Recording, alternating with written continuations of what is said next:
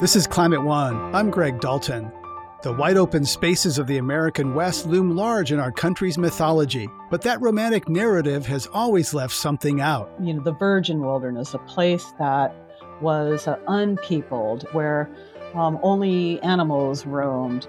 But the reality of that is that Native people have always inhabited these spaces. One percenters have contributed generously to preserve America's wilderness, going back to the founding of our national park system. But leveraging wealth and privilege for access to nature glosses over the human cost. The idea of giving your time and philanthropy um, to protect nature is through this elite sort of white lens that can be based on you know this romanticized view of nature and for example for yellowstone had to remove certain people um, to create that eden how much is access to so called wilderness tied to wealth?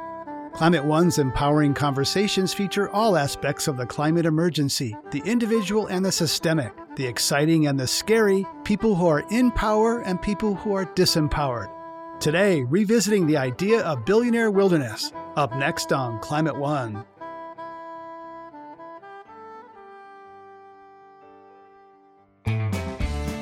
For many of us, the story of the American wilderness begins when Europeans arrived on these shores and began conquering it. What often gets written out is the history and culture of those native societies who were here to begin with and whose relationships to the land is very different. Because when you see the natural world and all the things in it as relations, as relatives, then you are then responsible to them. Dina Gilio Whitaker is a lecturer of American Indian Studies at California State University, San Marcos. Land that once belonged to indigenous peoples has been carved up and parceled out, some of it in preserves like national parks. For some people, being at one with nature could mean flying there in a private jet. In Justin Farrell's book, Billionaire Wilderness, the Yale professor describes wealthy landowners in expensive cowboy boots swaggering through the saloons of Jackson Hole, Wyoming, and congratulating each other on their environmental stewardship and philanthropy. And the money, most of it is going to environmental and arts organizations who have you know tens of millions of dollars in the coffers. Meanwhile, the people who you know work for um, the wealthy who are there to enjoy this idea of nature um, are struggling, working two to three jobs. For some, access to the outdoors is becoming a luxury, not a right. A 100 million people in this country, and that's 28 million kids, do not have a park close to home, do not have a green space close to home that they can access. We're actually about closing that gap. That's Diane Regas, President and CEO of the Trust for Public Land. On today's program, we'll talk about the history of the American outdoors, the intersection between public and private land interests, and how to make experiencing nature more sustainable and inclusive for all.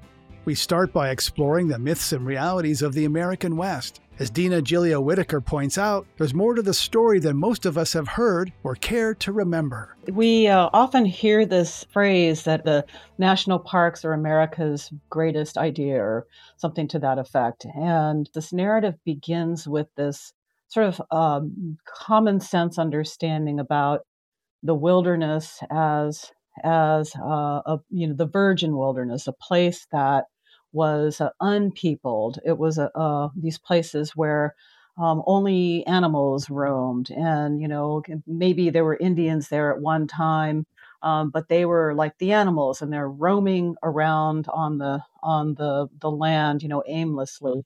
But the reality of that is that Native people have always inhabited these spaces everywhere. Every square inch of the land on this continent was indigenous territory. They were spaces and lands that Native people used for a variety of um, purposes.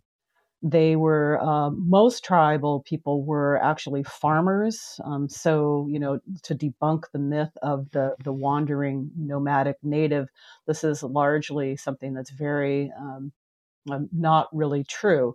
Um, there were people, however, that were, you could say, migratory and they traveled between between homelands between places in what we sometimes call the seasonal round so there were home, much like people today have uh, you know winter homes and summer homes um, native people had had the same kind of land use patterns where they would travel from uh, their winter homes to their summer homes and back depending on food sources and ceremonial cycles and things like that. So um, this is and this is what happens with um, some of these state par- or these national parks, like Yellowstone, like like Yosemite and Glacier National Monument, which are the first three that become um, national parks. Um, and they, you know, the the actual history of them is that they were not empty spaces that needed to be preserved, but they were empty spaces that needed to first be uh, created um, as Mark David Spence notes in his um, this his infamous book, um, "Dispossessing Wilderness." And uh, and so so this is uh, you know part of the larger history of of American um, genocide, land theft, and, and indigenous dispossession that most people don't really connect with when they think of national parks uh, Justin Farrell, as a native Wyoming, you note in your book that you gained access as a white man from the Ivy League that you know a person from another background wouldn't have. So, you know, how did race and class offer you access into the ultra wealthy in Jackson Hole? You write about uh, the real upper percent there. Yeah, so historically, you know, there hasn't been a lot of work um, within the academy on the ultra wealthy, on economic elites, at least from the ground level um, from their perspective through interviews or observation. And so, um, in terms of this project, I really played up um, kind of both aspects of my identity. I, I, do talk about in the introduction of my book how I am a white man. I, I was able to navigate these spaces in, almost in an unquestioned way um, through these private clubs. If I were even walking through the lobby, you know, of um, the Yellowstone Club or, or some other um, elite private clubs, no one was going to stop me and ask me what I was doing there or ask me why I was there. And so I had that um, an aspect of of my identity that allowed me to to gain access into these spaces, but also um, being you know born in Wyoming, uh, I also have this gravitas that um, the folks I interviewed often admired and tried to emulate.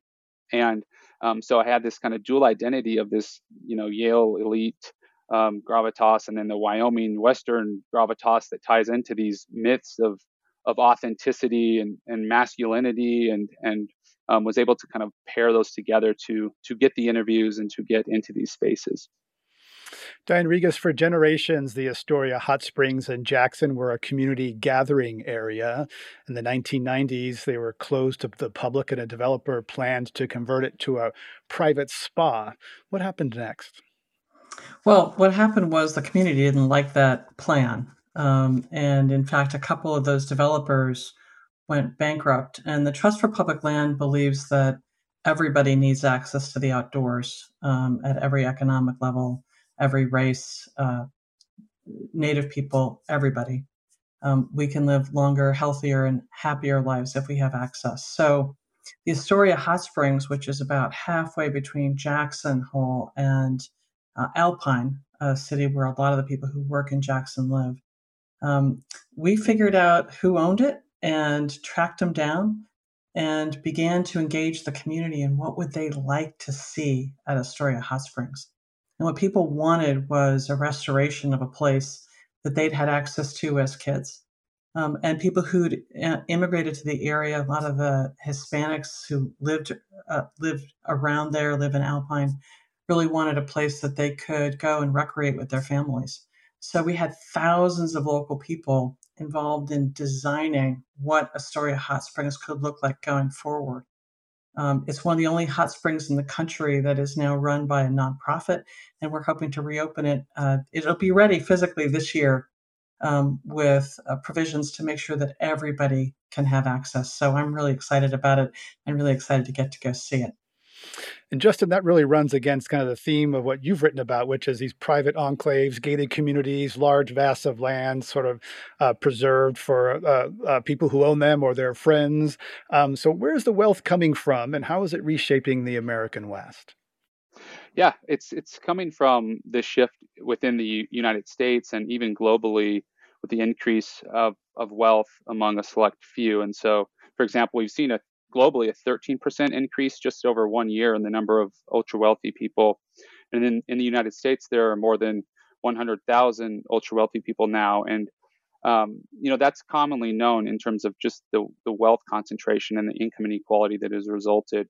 Um, but it is nice to hear a story like the story of Hot Springs that you have this, you know, community collaboration and you have a nonprofit, um, you know, getting in touch with the community and building it around their needs, which is very different than, you know, our north in, in Jackson Hole, um, which was the topic of my book.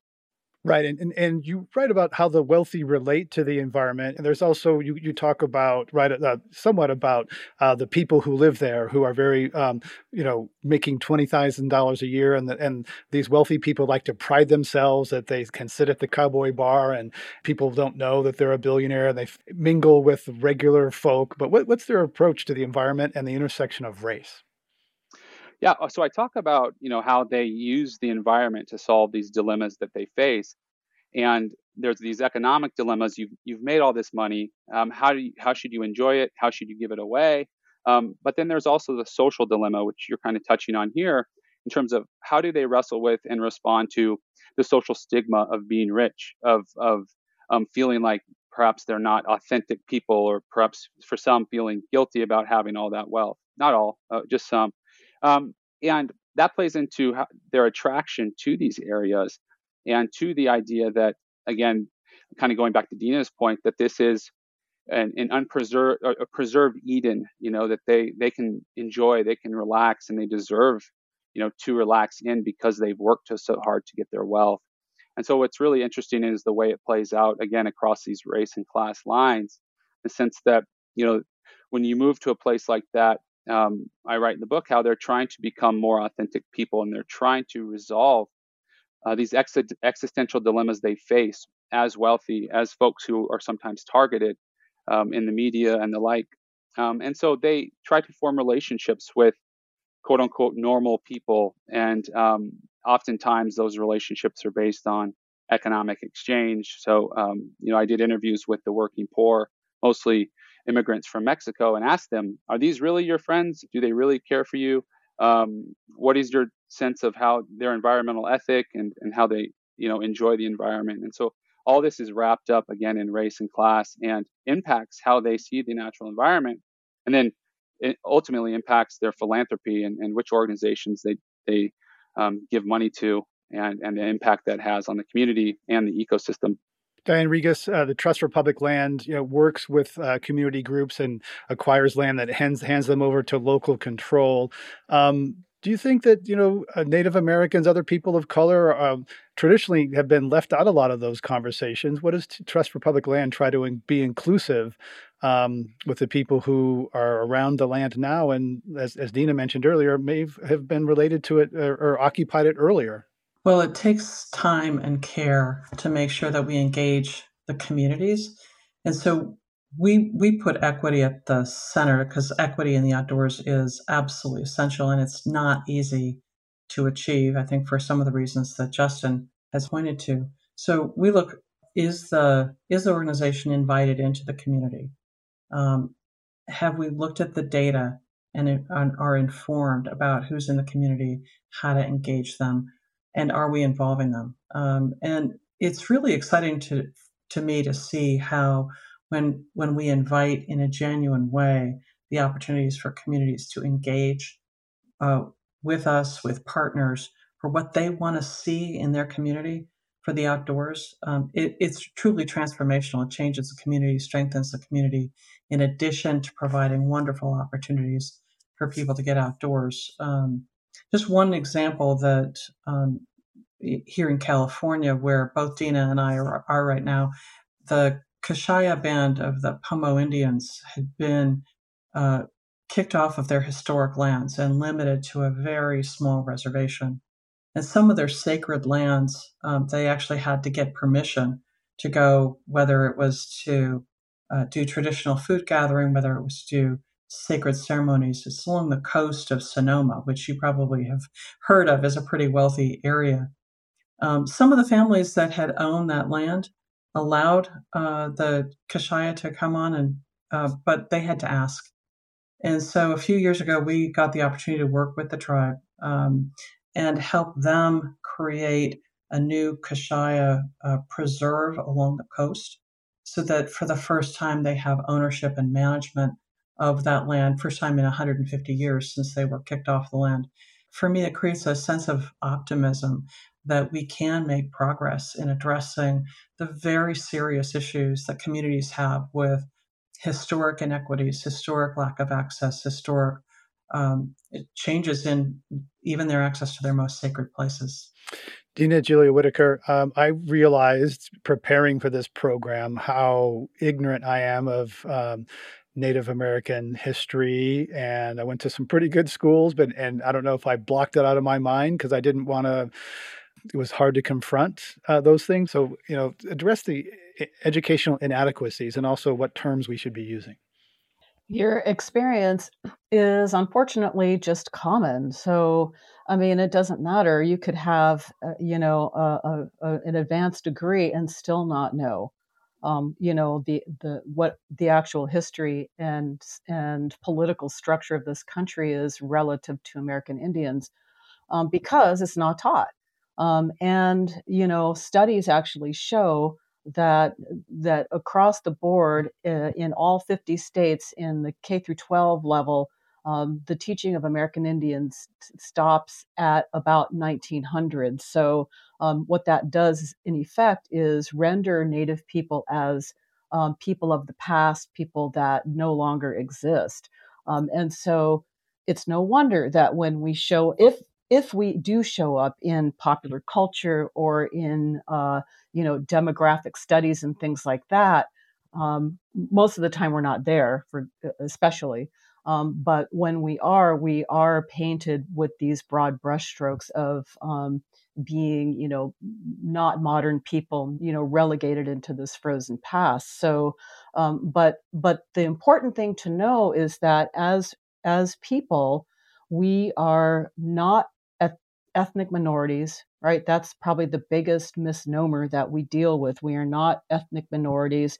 It is not correct to think of us in terms of um, people of color um, as uh, people part of the large brown mass. Like um, we are nations. We are people with political relationships to the state because of the treaty relationships. There are over 300 treaties that are still extant that still um, that are still in force because they don't expire they are made in perpetuity and that constructs our relationship to the united states which is usually a thorn in the side of the state um, because for them for the american government we have always been a problem the indian problem is something to to be solved which they try to do by usually by trying to get rid of us in one way or another this is Climate One. I'm Greg Dalton, and we're talking about wealth and wilderness in America.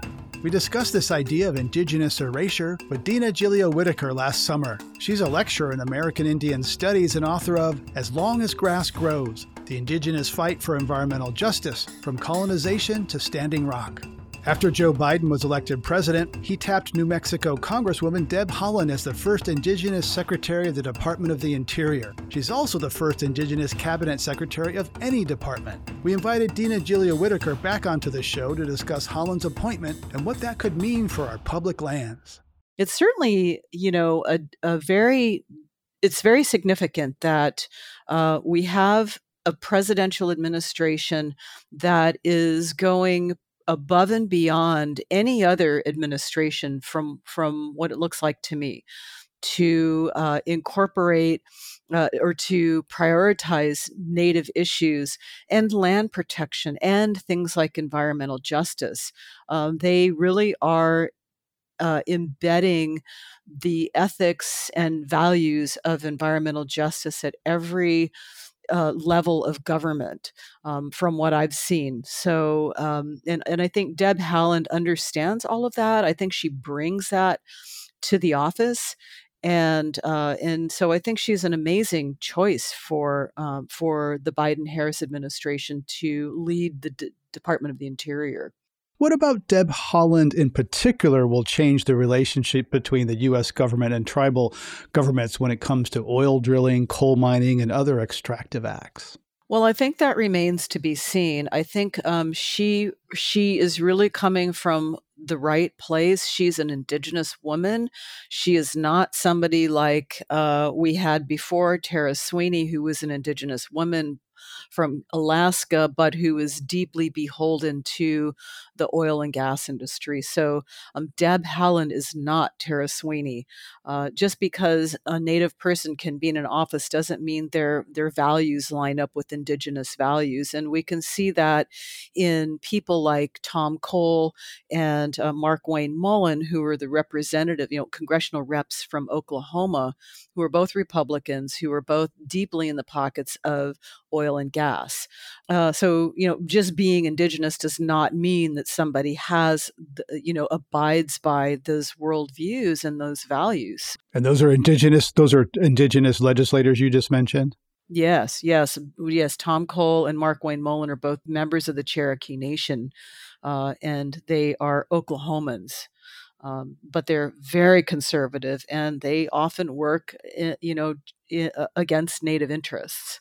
Yeah, well, no group is a monolith, right? Uh, how might having a Native American as Secretary of the Interior change access to public lands, particularly for things like gathering materials for religious and cultural ceremonies? Um, again, I think that remains to be seen, but it but it bodes well. I you know I think that uh, she she understands the protection of sacred sites. She takes it really seriously.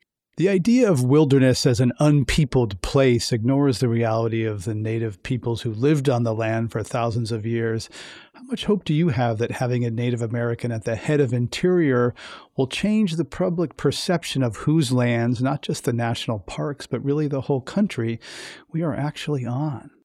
So I think Deb Haaland's appointment comes at a time eh, there's a, a moment there's sort of an opening right now. There's this is um you know we don't know how long it will it will be but you know the the dems have the mic right now of the national narrative and uh and there's so she so she's the Secretary of the Interior. But at the same time, there's this larger land back movement that's happening, um, and even a water back movement. So I think that's something that we're going to be hearing more about because, um, as these activists say, like you can't have land back without water back. Like, so these things are uh, tied together. But the land back movement um, has been building for some time, and um, there's a lot of ways that we can talk about what that means.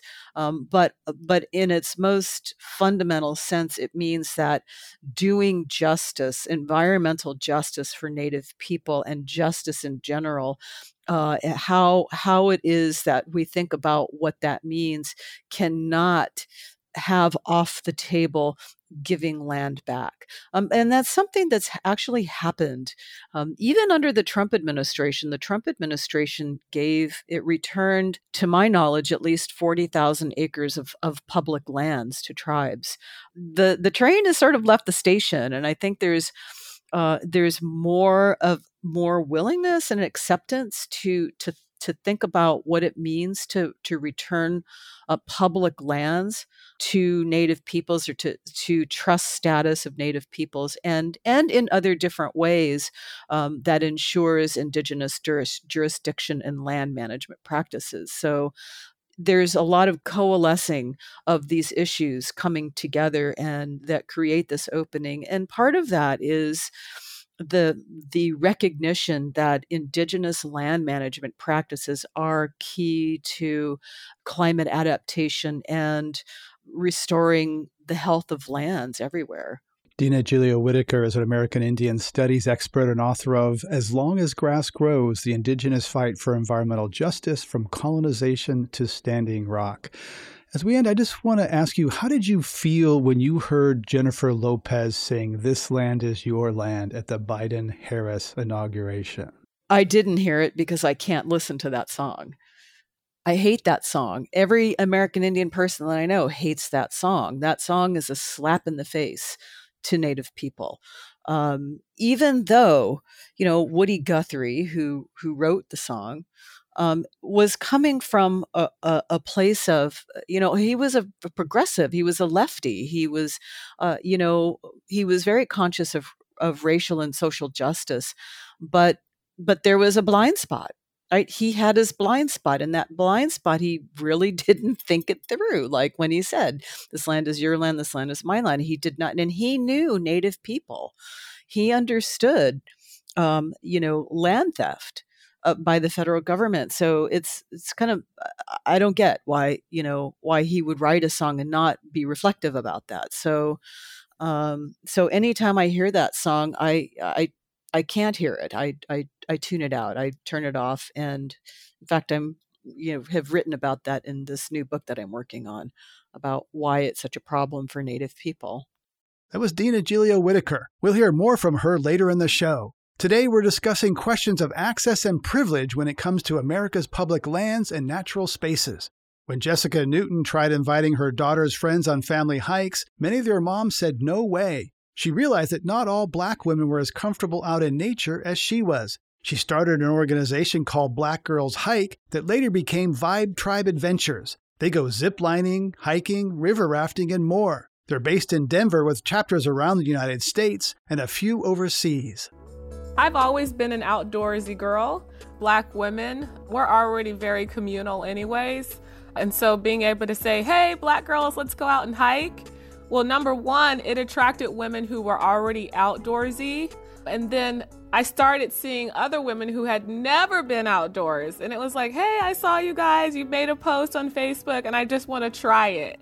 There are tons of black women across the globe who want to get outdoors, but they may not have the education on how to be outdoors. They may not have the resources to get outdoors, and there's a fear of wilderness. We did have an incident where we went hiking, and the state patrol, park rangers, and the border directors were called on us for hiking. What they tried to say is that we didn't have a permit because there were so many of us, but we had no idea that there was going to be this many out. And so the fear manifested itself. I saw people who are trying to explore outdoors and they already have a fear of wildlife. Now we have to worry about other human beings who don't necessarily think this is a place for us or a place to be diversified. Because Denver is not, you know, our percent for being African American is about 2%, 2 to 5%. So typically our guides will go scout a trail to see how it feels out there if we get the you know the look like hey what are you doing here it's like nah this is not a good city we're gonna go to the next one i do know that colorado parks and wildlife is definitely definitely trying Taishya Adams, she's actually the first African American commissioner for um, Colorado Parks and Wildlife. You just look at the history on the wall. You just walk down the hall and you see poster, picture after picture after portrait after portrait. And there's no Native Americans, no Asians. Like, it's crazy. I'm like, wow, this is what Parks and Recs is made of. And so for me, it's a joy to see someone like her step into a position of action to say, here is where we change our policies, our legislative efforts. How do we work on getting the brown community, the black community outdoors, and just really intricate into the outdoor atmosphere? That was Jessica Newton, founder of Vibe Tribe Adventures, an outdoor group for black women. You're listening to Climate One. Today, my guests are Dina Gilio Whitaker of California State University, San Marcos, Diane Regas of the Trust for Public Land, and Justin Farrell of the Yale School of Forestry and Environmental Studies. Diane Regas, your great great grandmother, I believe, came and homesteaded in what is now Denver, where you grew up. I'd like to hear your reflections on Jessica Newton and how certain people just don't feel welcome in the outdoors. Yeah, first of all, um, it's unfortunately all too common that people experience these kinds of incidents. And I love Jessica's leadership at bringing people together and getting outdoors. I think it demonstrates a couple of really important things. One is that it's not enough to just have the land and trails there. People have to feel welcome. And that is that requires everything from community leadership to leadership at the governmental level, um, to work to work from groups like us, frankly, because the conservation um, movement needs to change to address these issues of people who need to feel welcome outdoors.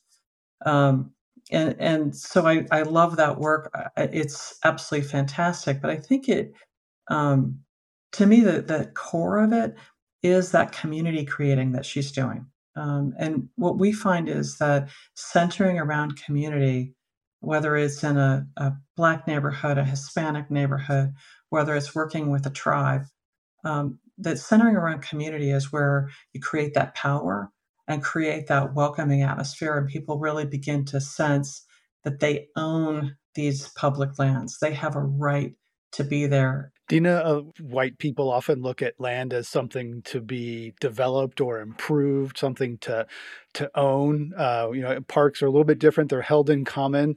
Um, tell us about how you know the Native Americans view land, obviously very differently. Not something to be shared and stewarded. We hear about seventh generation. Tell us about that conceptual difference and connection to the land. Yeah, we have this word. Okay, I'm going to throw out a, a jargony word here, and the word is called epistemology and it's an academic term and and it just simply means um, how we come to know what we know. So it's like knowledge. And we talk about indigenous epistemologies as eh, or worldviews we could say worldviews as very different than the eurocentric worldviews that we are raised within.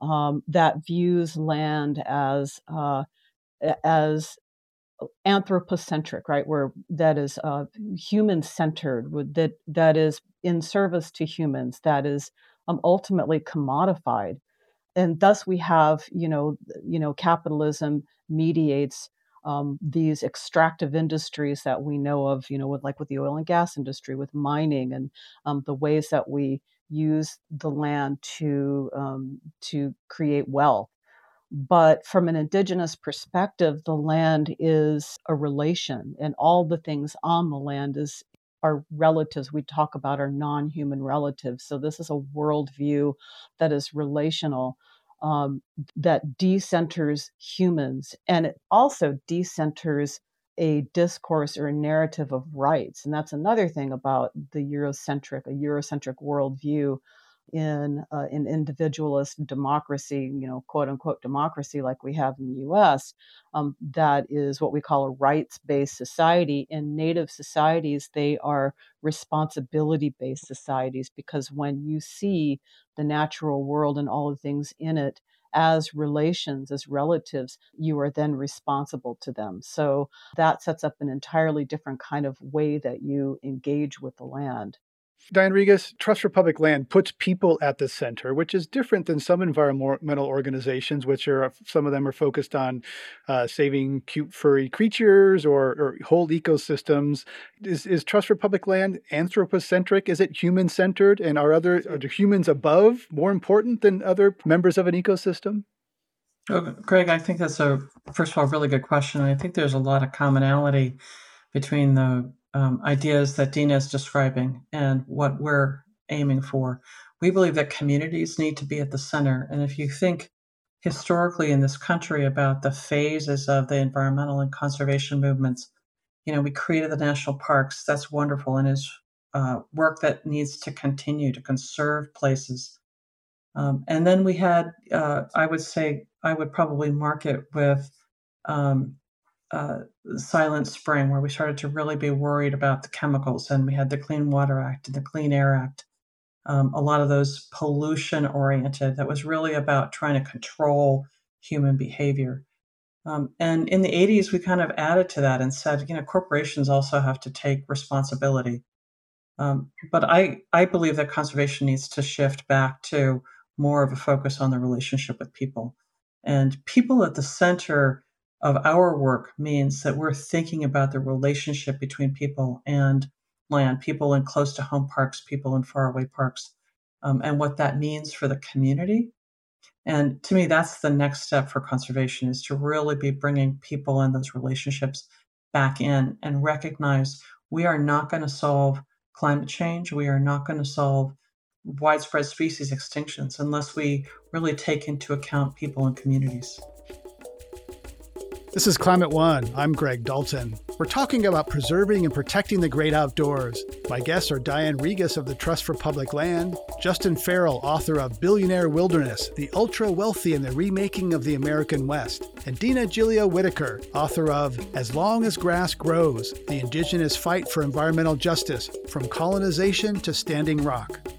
In his book Billionaire Wilderness, Justin Farrell explores the lives of the ultra wealthy living on ranches and in gated communities in Jackson, Wyoming, near the majesty of the Grand Tetons. Like many, they're drawn to that state's pristine beauty and are dedicated to preserving its natural wonders. But there's a deep irony here. Wyoming is the largest producer of coal and um, you know substantial oil, natural gas, and, and that in a, in a lot of ways has made possible this what I call a tax haven in Wyoming, and it is very lucrative um, to move there for at least part of the year. They have very loose restrictions on what counts as being a resident, and so you you see over time this rush of wealth to that corner of the state. Um, and for example, by 2015, eight out of every ten dollars made in Teton County came from investment dividends and it just interest um, rather than a salary from a job. And so um, the state is is able to um, continue not to have an, an, a state income tax, a corporate tax,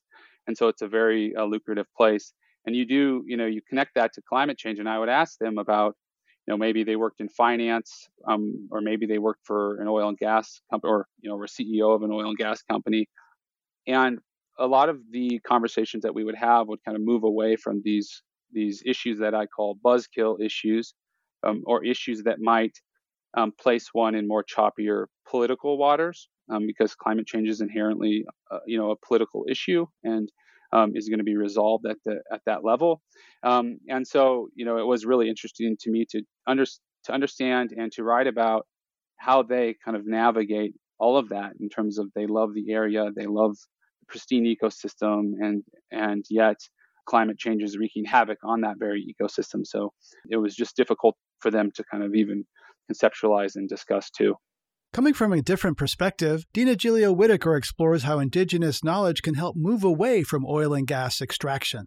Climate change, well, and not just climate change, but really um, the world that we live in that has led to this state of profound environmental degradation is the result of and is a problem of not just science, not just capitalism even well capitalism is a huge problem it's part of it but it's it's a problem of philosophy. Um, so it and and that worldview and that orientation that we have to the world if we inhabit an orientation to the world that just is a results in ext- this extractive relationship to the earth then that's going to just keep perpetuating these these environmental problems that we keep intensifying but if we change the way that we relate to the world if we understand the land and the ecosystems and the the fundamental limitations of them and learn to respect those limits and the the our relations within them then it changes the the kinds of decisions that we make about how we use the land. So um, I think that that's really the the the keys of indigenous knowledge, um, because as indigenous peoples, I mean, when you live on the land and for thousands and thousands of years, as our ancestors did, that is the very definition of sustainability. Um, land tenure um, and longevity on land without having destroyed your environment means that you you fundamentally understand what sustainability is and you live it. So um, that's why. Uh, in this country, Indigenous people need to be listened to. We need to be paid attention to, and uh, and and en- engaged at all levels of decision making. Justin Farrell, you write about the charitable industrial complex and kind of the new Rockefeller paradigm. So, you know, where is that paradigm? Is that human centered? Is that kind of preserving pretty landscapes for, for a relative few? Explain what it what the charitable industrial complex is. Yeah, I'll, I'll um, I also want to connect that with what Dina and Diane were saying too. And I think with this, the charitable industrial complex, as, as I describe it, is built upon some of the myths especially that Dina was mentioning, in how we how we see nature and how we use nature, and to Dina's earlier point about indigenous people being locked in time, and oftentimes the preservation of nature, um, especially in the area that I, that I wrote about, you know, it works differently in different areas, which we can talk about that. But out in in the especially in Wyoming in the west, around Yellowstone, Grand Teton National Park, the idea of nature and the idea of giving money and and engaging in you know giving your time and philanthropy um, to protect nature is through this elite sort of white lens um, that can be based on you know this romanticized view of nature and a nature that um, for example for yellowstone had to remove certain people um, to create that eden and to create that um, mentality and that romantic idea that is still kind of beneath some of the organizations who work in these areas. But the charitable industrial complex I refer to um, just as this short term phrase uh, in, in this area that describes you know how folks give their money who they give their money to and oftentimes it, it goes to these issues that are um, serving themselves or serving their their view shed or in some instances improving their um, property value. And in the community of Jackson in Teton County, um, you have it's the wealthiest county per capita in the nation, but also has the largest gap between the rich and the poor there. And so you do have a lot of social problems. Um, you have some homelessness in the schools, um, and there are a lot of issues that need attention. And the money, um, as I show in one of the chapters of the book, is not going to any of those social services organizations who really need it. Uh, most of it is going to environmental and arts organizations who have you know tens of millions of dollars in the coffers. Meanwhile, the people who you know work for um, the wealthy who are there to enjoy this idea of nature um, are struggling, working two to three jobs, and so highlighting that disconnect between um, caring for the people. And to Diane's point, what do we want our communities to look like? Um, and you know ones that are they're more democratic that are or the ones that are shaped by a wealthy few. And so that's all kind of part of this this makeup in the community and, and philanthropy uh, plays a huge role in that. Um, and also does a lot of good in the community but i kind of highlight some areas where folks are more concerned about environmental issues that serve themselves or, or, or serve their elite experience of nature um, rather than a more holistic approach greg if i could if i could just jump in a second on that because i think it's a really complex uh, point and one that's worth giving a lot of thought to. I mean, I would agree that uh, people who've got wealth can and should do more, but I I don't want to lose sight of the reality that access to nature is actually essential for all humans. And if you look at the data, they show absolutely clearly a couple of things. One is having access to nature has a bigger impact on health the lower income people are. So if you're high income and you've got, you know, all the other needs of life and a lot and, and a lot of the wants, access to nature actually does help your health. But if you're at a lower income, it helps your health more. So we believe that access to nature is essential um, and don't want to lose sight of that. Um, the other thing is, is and I, I found this statistic quite shocking um, when I first came to the Trust for Public Land. When I learned that 100 million people in this country, and that's 28 million kids, do not have a park close to home, do not have a green space close to home that they can access. And at the Trust for Public Land, we're actually about closing that gap because we know we all need access to nature. I think it's needed to solve the big problems facing the world as well as to address the public health um, and community issues that we see now more than ever. Diane Regas, uh, you know, let's talk a little bit about land use post COVID. You know, there's a huge housing shortage a lot of places. Now, maybe that'll change as people move away from urban centers and they can do their job remotely. But that's affordability crisis in a lot of uh, not just U.S. cities around the world, and that a lot of that gets to some of that is conserving land where housing can't be built. So how do you see, you know, coming out of COVID, um, if people are going to move already moving out of uh, the moving away from the coast, moving away from urban areas, that's going to put some development pressure on less populated areas. How do you see that playing out? Know, it's interesting. There was already um, pressure on some of those more small to mid-sized cities. I think about Bozeman, Montana, or Gunnison, Colorado, places that are beautiful, have access to public land on trails. People are able to work more remotely. And of course, that's been accelerated under COVID. I think that that commitment to equity that we need the conservation and environmental movement to you know, built deeply built into everything we do, brings a new set of challenges. Um, and the especially these issues, the issues of housing, which you, know, you, you, need a piece of land to build a house on. Um, you need a piece of land to build an apartment on. You need a piece of land to to live on.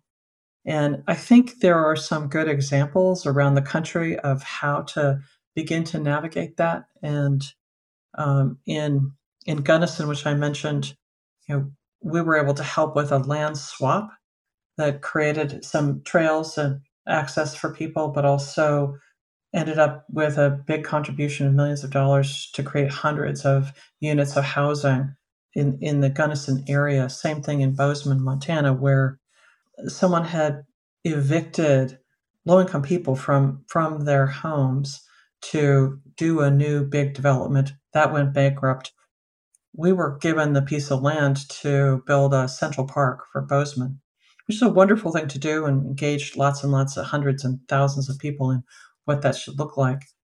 But there's a responsibility there to think about what about that housing shortage.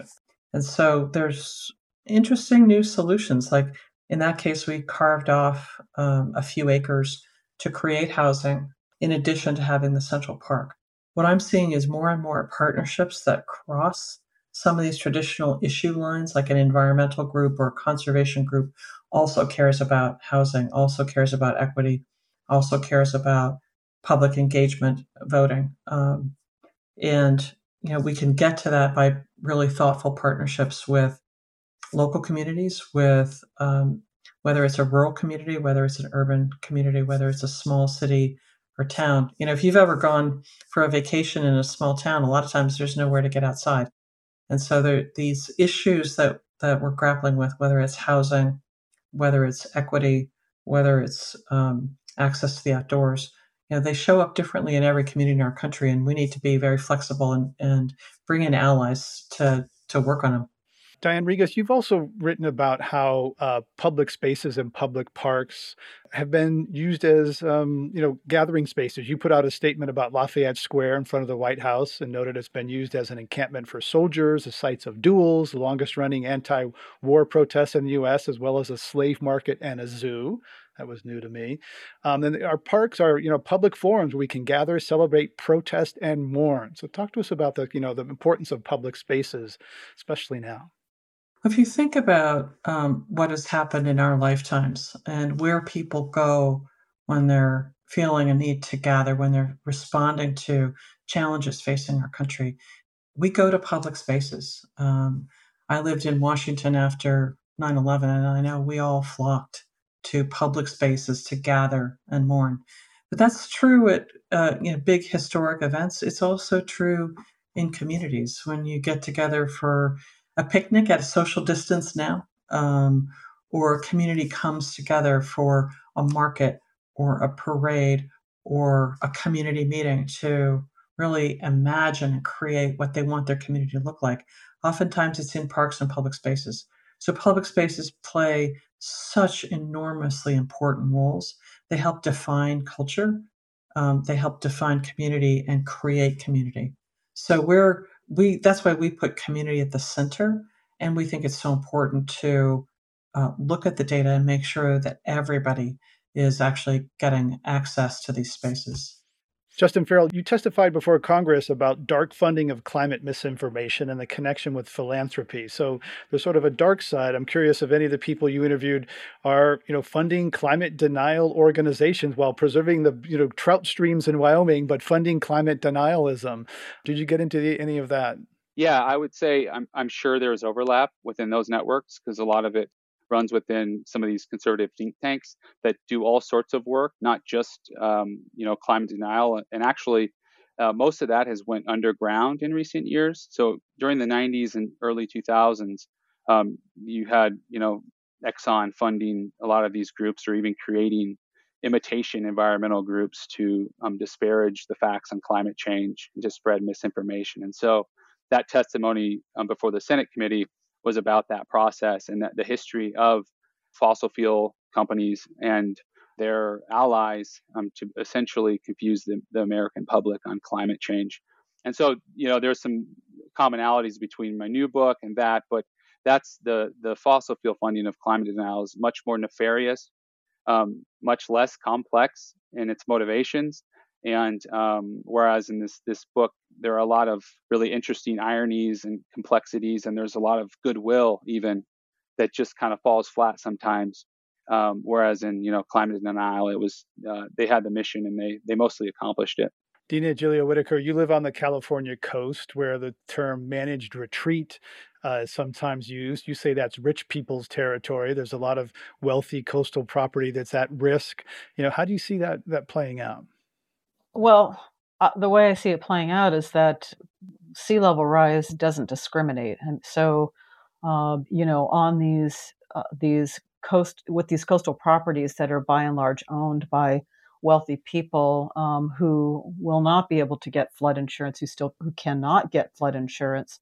Um, they are facing, you know, massive amounts of uh, stranded assets, um, which means that as we play that game, as we talked about before, that game of musical chairs, somebody eventually is going to the music's going to stop and they're going to be holding property that is for all intents and purposes is um, worthless um, because it's going to be underwater. So the state has taken that that approach. Um, the Cal- Cal- state of California considers a crisis now, and that's how they're dealing with it. And um, the, the fights around armoring and managed retreats are heating up, and uh, and at the same time, it's also in raising these questions about access and um, how do we protect access to public spaces um, to the coast for public people or people in the public and people who come from disadvantaged communities that don't have easy access to the coast. And so um, this is the work of the Coastal Commission, some of the great recent work of the Coastal Commission that, uh, you know, I applaud. And uh, having done this work of uh, creating an uh, environmental justice policy and um, engaging tribes We've been talking about wealth, privilege, and how that relates to American wilderness. My guests today were Justin Farrell, Associate Professor of Sociology at the Yale School of Forestry and Environmental Studies, Diane Regas, President and CEO of the Trust for Public Land, and Dina Gilio Whitaker, American Indian Studies Lecturer at California State University, San Marcos. To hear more Climate One conversations, subscribe to our podcast on Apple, Spotify, or wherever you get your pods. Please help us get people talking more about climate by giving us a rating or review. It really does help advance the climate conversation. Sarah Catherine Coxon and Brad Marshland are our senior producers. Our producers are Ariana Brocious and Tyler Reed. Kelly Pennington directs our audience engagement. Steve Fox is director of advancement. This episode was edited by Ariana Brocious and Devin Strolovich and engineered by Arnav Gupta. Dr. Gloria Duffy is CEO of the Commonwealth Club of California, the nonprofit and nonpartisan forum where our program originates. I'm Greg Dalton.